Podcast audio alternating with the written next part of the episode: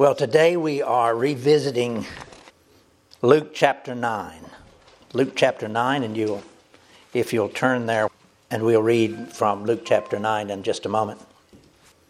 But as we begin our message today, may I say again, as I've said so often before, that these precious words of Scripture given to us here are so very special and so very revealing about who Jesus really is and especially these words that we'll read in a moment.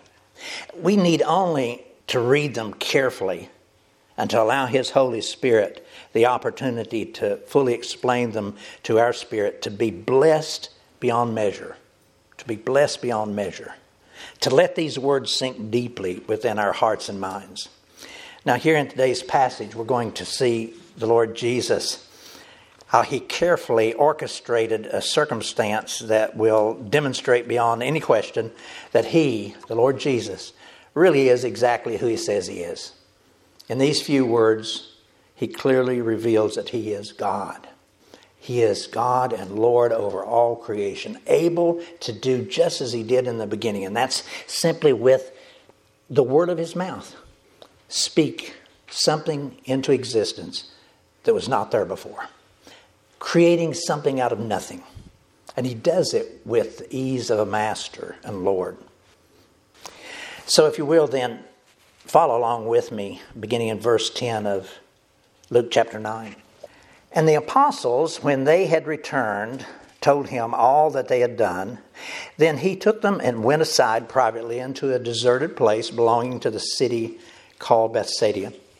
And when the multitudes knew it, they followed him. And he received them and spoke to them about the kingdom of God.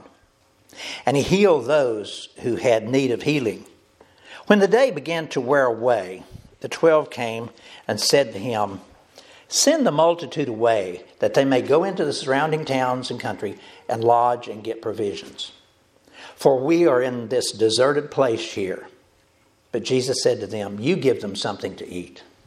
And they said, But we have no more than five loaves of bread and two fishes, unless we go and buy food for all of these people. For there was about 5,000 men. Then he said to his disciples, Make them sit down in groups of 50. And they did so, and he made them sit down. Then he took the five loaves and the two fish, and looking up to heaven, he blessed and he broke them, and he gave them to the disciples to set before the multitude.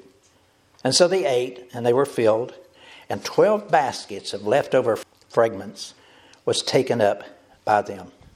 Mm. Before we begin our consideration of these precious words about this great miracle, uh, the feeding of the thousands of people with just these loaves of bread and two fish, I'd like for us to first consider this beginning verse given here about the apostles returning from their missionary journey and reporting to Jesus all that they had done. Now, you recall just a few, perhaps days, perhaps weeks earlier, Jesus had sent his disciples out on their first missionary journey. They went out through the local towns and villages and they were preaching and teaching the gospel of the kingdom of God to anyone who would listen.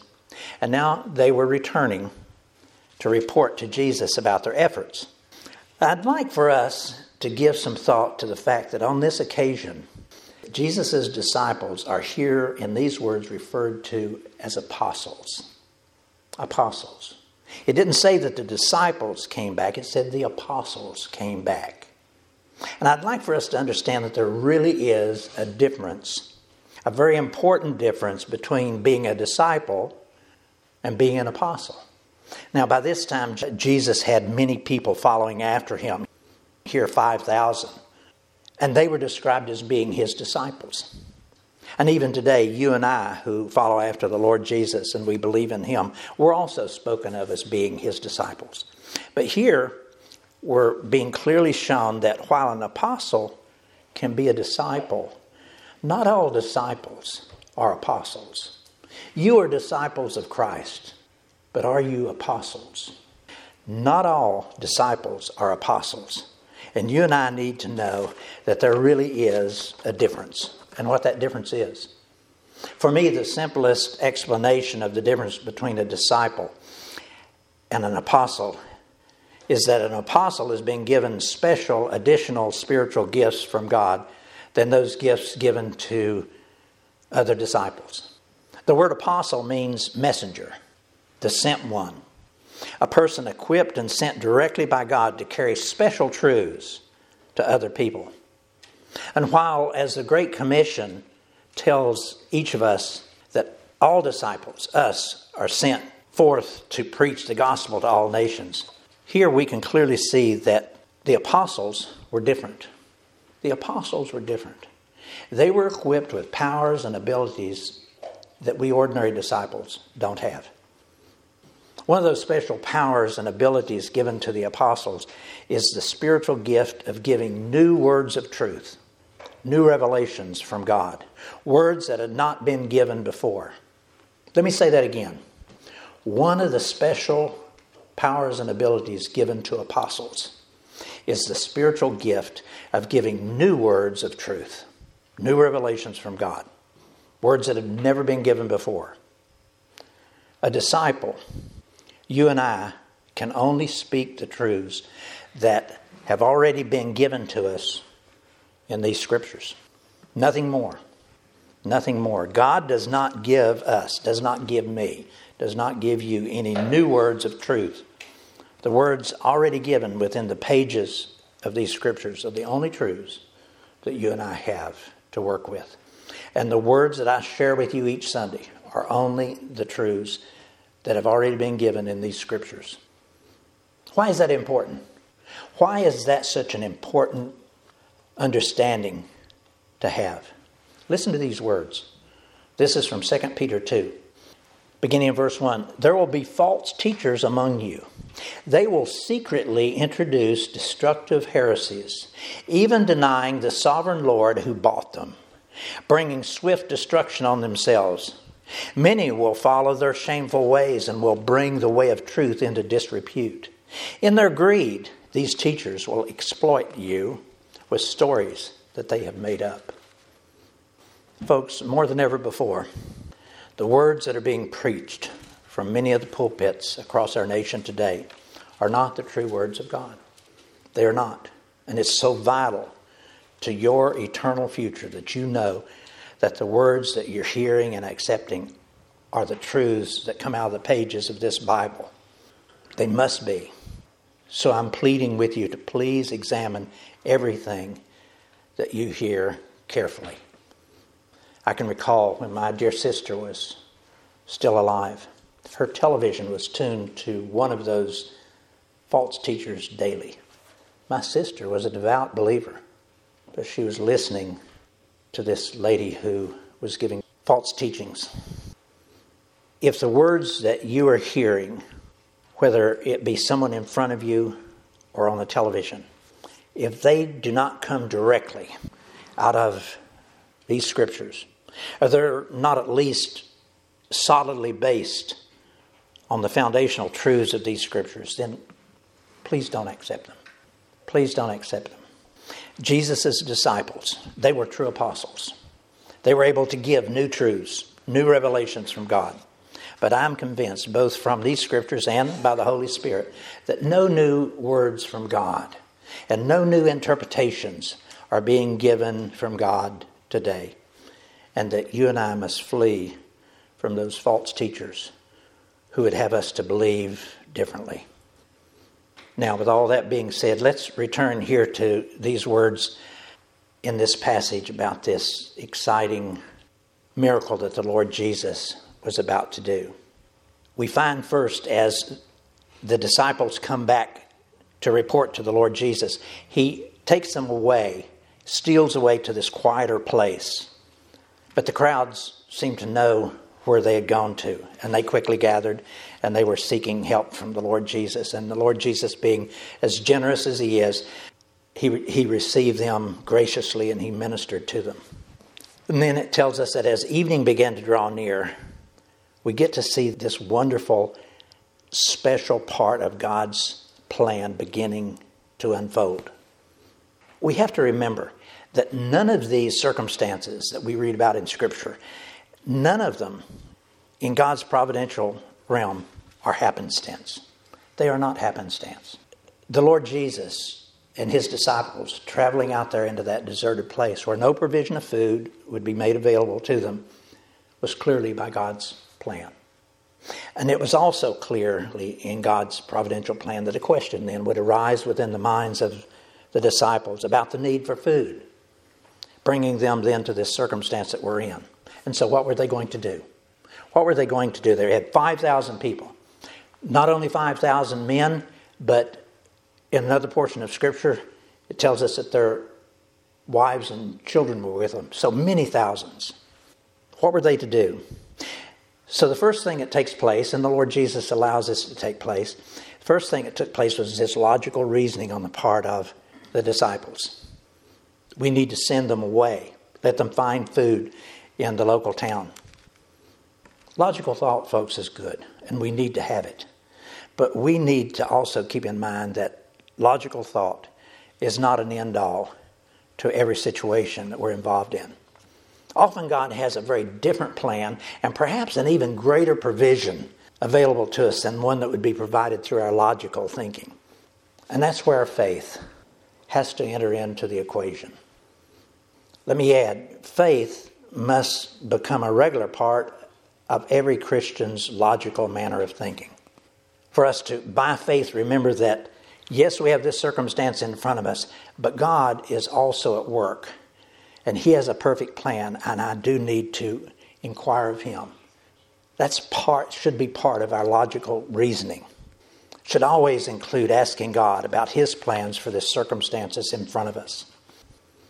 These disciples, they were still new at the discipline of faith. So Jesus took the time to allow their logical thinking to work its way through its process. And using then the logical reasoning of their minds, they determined that they didn't have the food, nor it tells us in another portion of Scripture that they didn't have the money to afford to buy the food for this large group of people. So the logical conclusion then would be to send them away, to let them find their own food in the towns near there. And so, with that circumstance set, Jesus was there now prepared to go to the next step within his plan. And he did it with a special test instruction. He said to his disciples, You give them something to eat. Now, what could that instruction be about? What could that instruction be about? Jesus knew that his disciples did not have the food to feed this large crowd, nor the money to buy the food. So, then what was the point of his instruction to them? Now, folks, this is where you have to read past the surface of words on the page. All of these words are far deeper than you and I first perceive them to be. So I would suggest that that test instruction was to put within them a special memory that would then guide them and encourage them as they carried his ministry on forward, even in future years. Later on, after Jesus would endure the cross and he would be resurrected, he would meet these same men, these same disciples on a beach where they're fishing. And there he'd give Peter and the other disciples a very similar sounding instruction. He'd say to Peter, Peter, feed my sheep. Feed my sheep. These words that we read here today in our text, they were a very important prelude to those later instructions there on the beach. Jesus wanted those men then and He wants you and me now to know that none of us, of ourselves, ever have an adequate food to feed His sheep, an appropriate food to feed His sheep. Those disciples then and we now need to understand that Jesus and Jesus alone has the bread of life that people need to nourish and to sustain their life. Now, yes, this was physical food being discussed here. And we get caught up in the fact that this was physical food. But, folks, listen, uh, as I said a moment ago, these words are deeper than the words on the page. This is an allegory that's strong and to the point. Jesus instructed his disciples to give these people food that they obviously didn't have.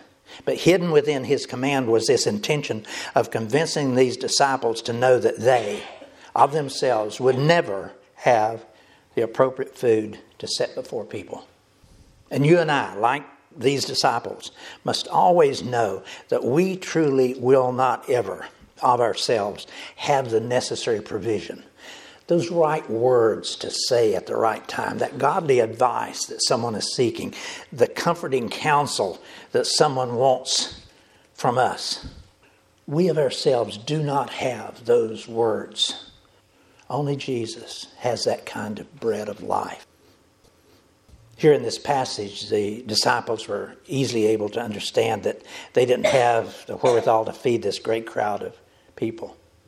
But, folks, such a conclusion will not always be so simple or easy for us.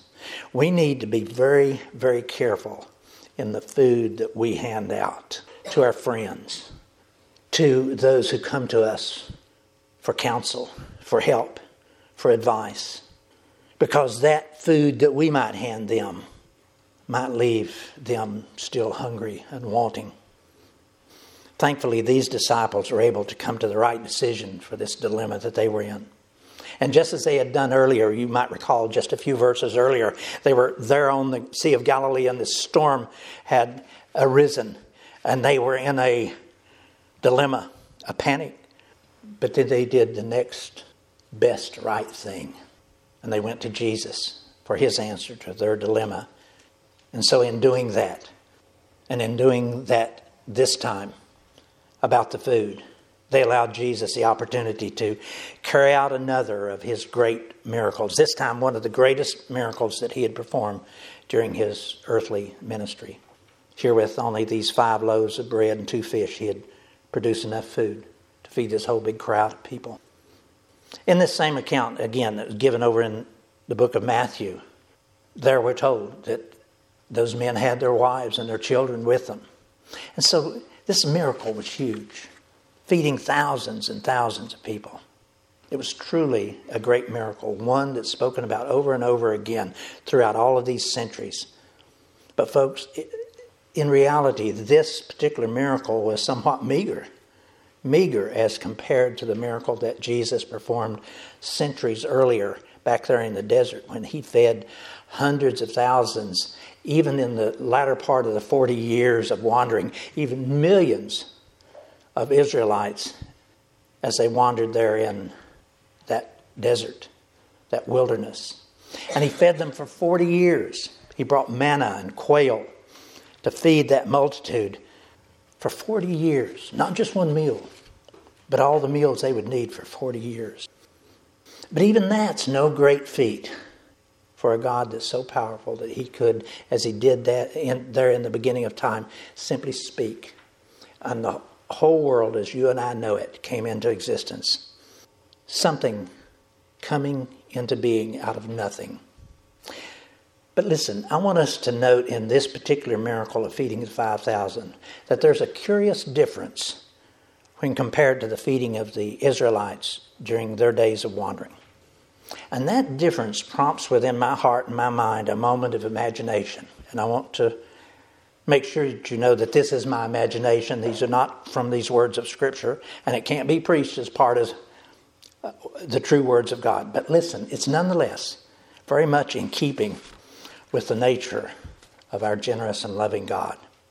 My imagination thought is this that as those Old Testament Israelites gathered up the manna and the quail each day, you'll recall that they were not allowed to take extra, and nothing was to be left over. But curiously, here with the feeding of this 5,000, there is a special intentional mention that 12 baskets full of bread and fishes were gathered up after everyone had eaten. The Lord mentions that intentionally and specially. And that special difference is an important message to you and me, and to anyone else who's willing to give of their personal provision for the benefit of others. In the book of John, we're told that these loaves of bread and these two fishes belong to a small boy. And obviously, that young boy had been willing to share his food with others. Now, generosity, such as this, is spoken about by the Apostle Paul when he spoke to the Philippian church as they were willing to give for the needs of others. There in Philippians 4:19, he said, "Because you are so willing to give, my God shall then supply all of your needs according to his riches and glory in Christ Jesus. Because you have given, my God shall supply all of your needs. Those are words that are specially given to all who are willing to share their provisions with others who are in need. Giving away that which you have does not lessen what you have, it doesn't reduce what you have. Because my God shall supply all of your needs according to his riches and glory in Christ Jesus. The underlying promise in him asking us to give is that even greater rewards will be returned to the givers for selfless generosity. Now, while these scriptures don't tell us specifically so, my imagination tells me that in response to this boy's generosity, remember, the fish and the loaves belonged to him, that in response to his generosity, Jesus might have rewarded him with returning 12 baskets full of loaves and fishes. And again, my imagination, can't you imagine as he went home to his mama and he showed his mama 12 baskets of bread and fishes? That great reward for him. I love that thought. Again, it's not here in Scripture, but it is in keeping with the nature of God. And so it would seem right that it would go back to Him. The Lord is a generous God. In Hebrews 11, it says that He's a rewarder of those of us who diligently seek after Him. That's an unfailing and absolute truth. And God will surely reward you and me for our generosity. We need always to remember that all of the good and perfect things that we receive in this life, they come down from God who's in heaven. And He has an endless supply of all that we'll need. You and I must never simply take God's grace and hold it up close for our own benefit. We must allow it to flow back out freely from our hands, blessing others, anyone who needs it. One last thought, and then we'll close. Note here that Jesus didn't concern himself with whether all those people were Jews or Gentiles.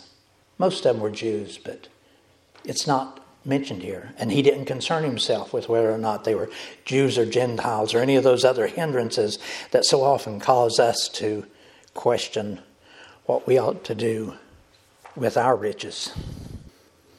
Folks, no doubt we ought not be concerned about that kind of thing in our generosity. We ought to instead be as Jesus is, and that is to generously and lovingly give to anyone and everyone who needs it. That'll free up our heart to minister the way He wants us to. All of these miracles that we read about each week that Jesus carried out while He was here on earth, they were special. And they were intended to convey many thoughts and beliefs to us. The most important of which is He is saying to us that He is the Christ, the Son of the living God, the one who has come to save us from our sins. And He'll make every provision for us. He's able to deliver us from any of our circumstances, whether they be hunger or whether they be sin. He's able to deliver us. And feeding this 5,000 people is a big undertaking, yes. But even greater than that is the saving of souls of billions of people. And while that's only something that God alone can do, you and I must know that He is asking us, pleading for us to join with Him in that and to feed His sheep, to feed His sheep with the food that He gives to us from these scriptures. Let me close with this doxology from 1 Timothy 1. There we read, Now unto the King eternal, immortal, invisible, the only wise God, be honor and glory forever and ever. Amen. Let's pray.